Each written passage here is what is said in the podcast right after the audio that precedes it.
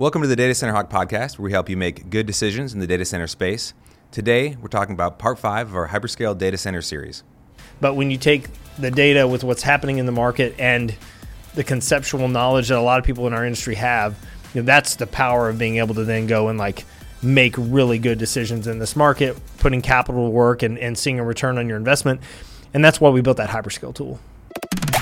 You're listening to the Data Center Hawk podcast, where we demystify the data center market. Data Center Hawk is your online platform for data and commentary on the data center market. Stay tuned and be sure to join the thousands of others who rely on Data Center Hawk to make decisions in the data center space. Well, as we look to help people in the industry make good decisions, there may be no better place to make good decisions around the hyperscale customers in the space. That is true. So we've spent the last probably what six to twelve months building out this hyperscale tool. We've talked about it Yep. on the prior podcast, and in this today we'd love to just talk about you know, some of the things that we've I'll call it unearthed Yeah. on this journey we've been on, um, and just understand again put a fine point on why it is so important to have a good handle on these companies and what they're doing. Yeah, and, and one thing I'd add before we start is this is part of the our industry that you know really changed over the last five years, and we have watched you know demand size grow, and in the process of that, you know data center operators really change their strategy to meet that demand and figure out how to do it. And so, you know, as we've as we've built this tool and we've really tried to understand now that we can see the we have the data, we can see the data and, and what the data tells us. Um, you know, it's it's really fascinating to see, and you can start to put you know the framework around this part of the space that's been growing so much over the last few years. Yeah, you know, there's probably a handful of different points in the last five years where you could have said like this is an inflection point. Yeah. There's significant demand. There's demand spikes. But we're recording this in February of 2022, just coming off probably the most active quarter the industry's ever had. Yep. Obviously, a lot of that driven by hyperscale. Yeah. So, so I think we're saying, you know, now, and I think we probably think into the future, there will be more of those types of periods where, you know, for whatever, for various reasons, there's a, a splurge or surge of, of hyperscale activity in the space, and that's really what we've tried to quantify here. Yeah, and you're what you're trying to do is understand how these companies are thinking and viewing their IT infrastructure, where they want it to be geographically, how big they want it to be, what the design of these data centers, you know, should look like. And so some of the takeaways that we have had, at least I've had as we've been able to quantify this data, you know, one is if you look at the uh, like let's pick Northern Virginia. If you look at that market and you think about the companies that, own their own facilities or like lease in a powered shell format, that market alone is larger than the multi-tenant data center market that we track. You know, it's almost 1,800 megawatts. Um, so that fact alone is is you know really amazing if you just think about the capital that has gone into both sides you know of that market and and there's one user in particular that you could argue is you know 80 to 90 percent of that in specifically in northern virginia. So i think that's an interesting component. Then there's you know other data center uh, users hyperscale companies that traditionally have you know always like built their own capacity and have chosen to pursue that path where they buy the land themselves they they they build it and, and you know you can see them like basically building in certain markets only but then leasing in other markets only and so that's another thing that our tool shows really well Yeah, I think that's stuff that most people in the industry probably knew or had a Yeah. fairly good idea of anecdotally, but but when you're talking about these massive capital Yeah. commitments, you don't make those on anecdote. You Yeah, don't make you- those decisions on anecdote. You, you got to have the like- data. you got to have, have the information. Just Absolutely. the facts. And and you know the so so we sit in Dallas, and but this market is a really good example. And actually the the last you know six months of activity here shows just how much this hyperscale growth part of the market can change things. So historically, you know, Dallas's vacancy rate has been like the multi-tenant vacancy rate has been above 15%. And we've had a couple of hyperscale users that have built in the market, like owned and operated their own facilities. Um, and we saw the leasing volume get turned up significantly in the, you know, the end of the year by several or a couple of hyper, hyperscale users, which traditionally has not happened here. And so that's a big change for Dallas. You know, I've always said that if there's a market that that hasn't been that that fuse has not been lit yet, it's here. And but once it does, there's no telling how large this market can be because in certain areas we do have probably more land than some data center markets that are you know real estate um, more constrained from a from a land side of things. So Yeah, the, the fundamentals of Dallas have been strong for Yeah. a long time now. Yeah. and, and to, to your point, yes, there's a lot of companies who have attempted to capitalize on those fundamentals are now seeing the, the come that that come to realization. yeah, and it's been a while. I mean, they've uh, you know there's been some long months and probably years in Dallas with some capacity sitting, which we traditionally haven't seen. But I would tell you, like literally in 90 days, a lot of that is gone. Yeah. So one of the things that we've we've built into this is is really trying to enable the decision making process to be a little bit of ex- accelerated. Yep. And again, th- and that primarily revolves around the geography. So I think talk about maybe how you've seen some of the multi-tenant guys evaluate the hyperscale landscape and make some decisions based on what that data has yielded. Yeah, a lot of it is, you know, when you back up from the actual physical building and all the power and the fiber that's going to those facilities, I mean, it's a real estate game. So you're trying to figure out, hey, where can I put, where can I go buy land and and bring the necessary infrastructure components to be able to win some of these opportunities. And so, you know, there's a certainly a a country discussion where to put it. There's a state discussion in the U.S. There's a market discussion, and then within each market, and this is probably one of the biggest changes I've seen is the sub-market mm-hmm. discussion that's going on. What's driving that is you know challenges with delivering power in certain geographic areas.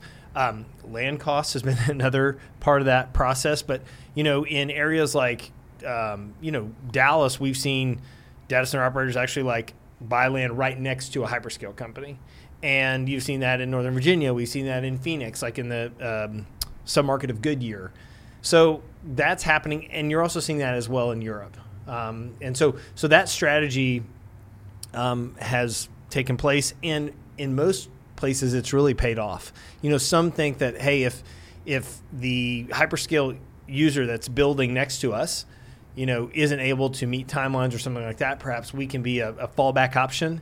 And then the other is there's you know different users that actually want to be around those other hyperscale users. So if you're ahead of the game, you get there, you bring the power, uh, the, the fiber to the site. You know, you're in a really interesting position with a powered site next to, you know, some of the world's largest companies that are building and owning and operating their own data centers. And I think that's the phenomenon we saw specifically happen just in the last Q4 of 2021, where companies who had set themselves up to capitalize on some Yeah. of that, call it spillover demand, were able to to to capitalize on it Yeah, as they off. intended to. Yeah, Yeah, so paid off. re- really helpful to see. Um, And that's another thing with our tool. You can see specifically like here's where the that you know user was building. Here's where that land site is. And so it's you know it's it's not just us talking about it. You can actually you know physically see that stuff on our hyperscale tool. Okay, so as we look forward, so again, the the the, the crystal ball that all these companies are trying to discern is where will these companies go next? And so a lot of times, I think with the hyperscalers, they purchase land and they're able to move very quickly on it. And so there's a bit of a timeline understanding Yep. that has to occur. Uh, obviously, the geography is very important, but how have we seen, uh, or how are we setting people up to understand that future landscape? Yeah. So, you know, one of the things that you can see pretty clearly on our platform is the differences between like building and leasing and and how these markets have grown over time. We we do see like a dual strategy, certainly in the U.S. where and Canada, where com- these companies, the, the users themselves, have chosen to own and operate facilities themselves and lease um, infrastructure in large quantities. Over in Europe and Asia, it's a little, it's more skewed towards leasing because it's a lot harder to, um, you know, build, own, and operate your own facilities from a timeline perspective, regulatory stuff. We've talked a, a lot about that. Um, but if you think about it just from like a U.S. standpoint, you know, there are some like smaller cities, markets across the U.S. that have a very small leasing uh, market, a very small multi-tenant market, but have a gigantic hyperscale market. Omaha, Nebraska is one of them. Um, there's been a lot of investment made by several hyperscale users, and that market is really large. Um, Columbus, Ohio, you know, and, and really in the city, there's a few places kind of in the, the Dublin and Hilliard area. And then if, if you move to the east into the new Albany uh, submarket, that's where we've seen a lot of growth from hyperscale, like owned and operated activity. But but in Columbus, there's just a smaller, you know, multi-tenant market, and then Albuquerque is another example of that.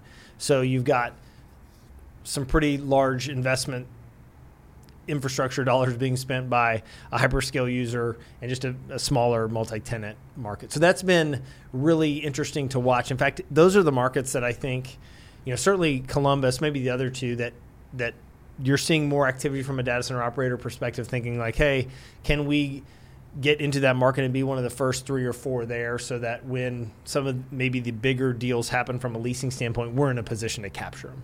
You know, you mentioned the leasing piece.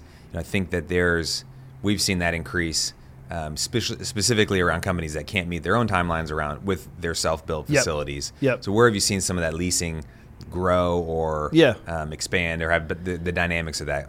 Yeah. Um, n- you know, Northern Virginia, the leasing market has been on fire over the last you know year to two years.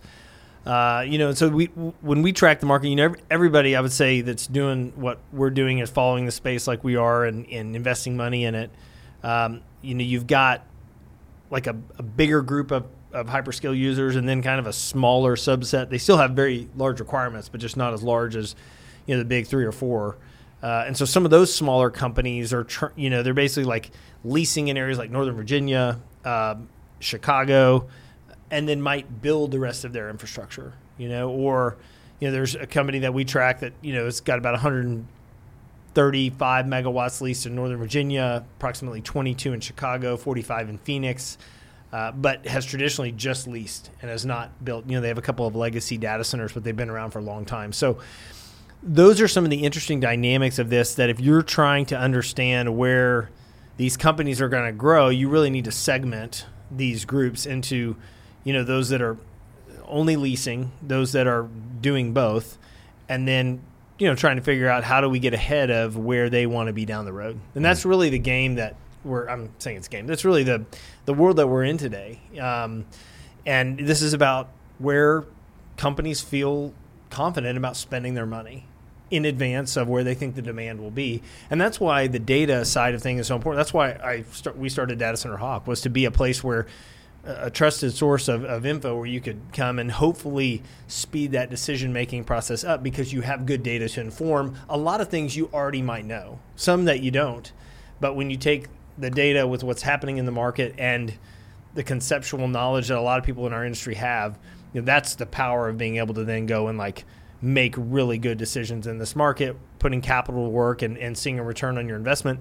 And that's why we built that hyperscale tool. So that wraps up our hyperscale series that we've done. You know, we've really tried to create content that we believe the our customers and then also people in the space would find valuable. So we this is our fifth edition of our hyperscale um, fundamentals. Fundamentals, yeah. And we also have a, data center fundamentals track as well that I think is eight episodes. So if you like Mike and I and you want to spend more time seeing us, uh, that's an eight episode um, track that you can actually find on uh, YouTube. And there's also on our website blogs that we've written on the on the uh, topics as well. All right, thanks, David. So check out both of those series, Data Center Fundamentals, Hyperscale Fundamentals. If you'd like more information specifically on the Hyperscale tool, uh, there's a link below. You can schedule some time with the team. We'd love to meet you understand what you're trying to get after in the hyperscale data center market. Uh, we'll hopefully talk to you soon.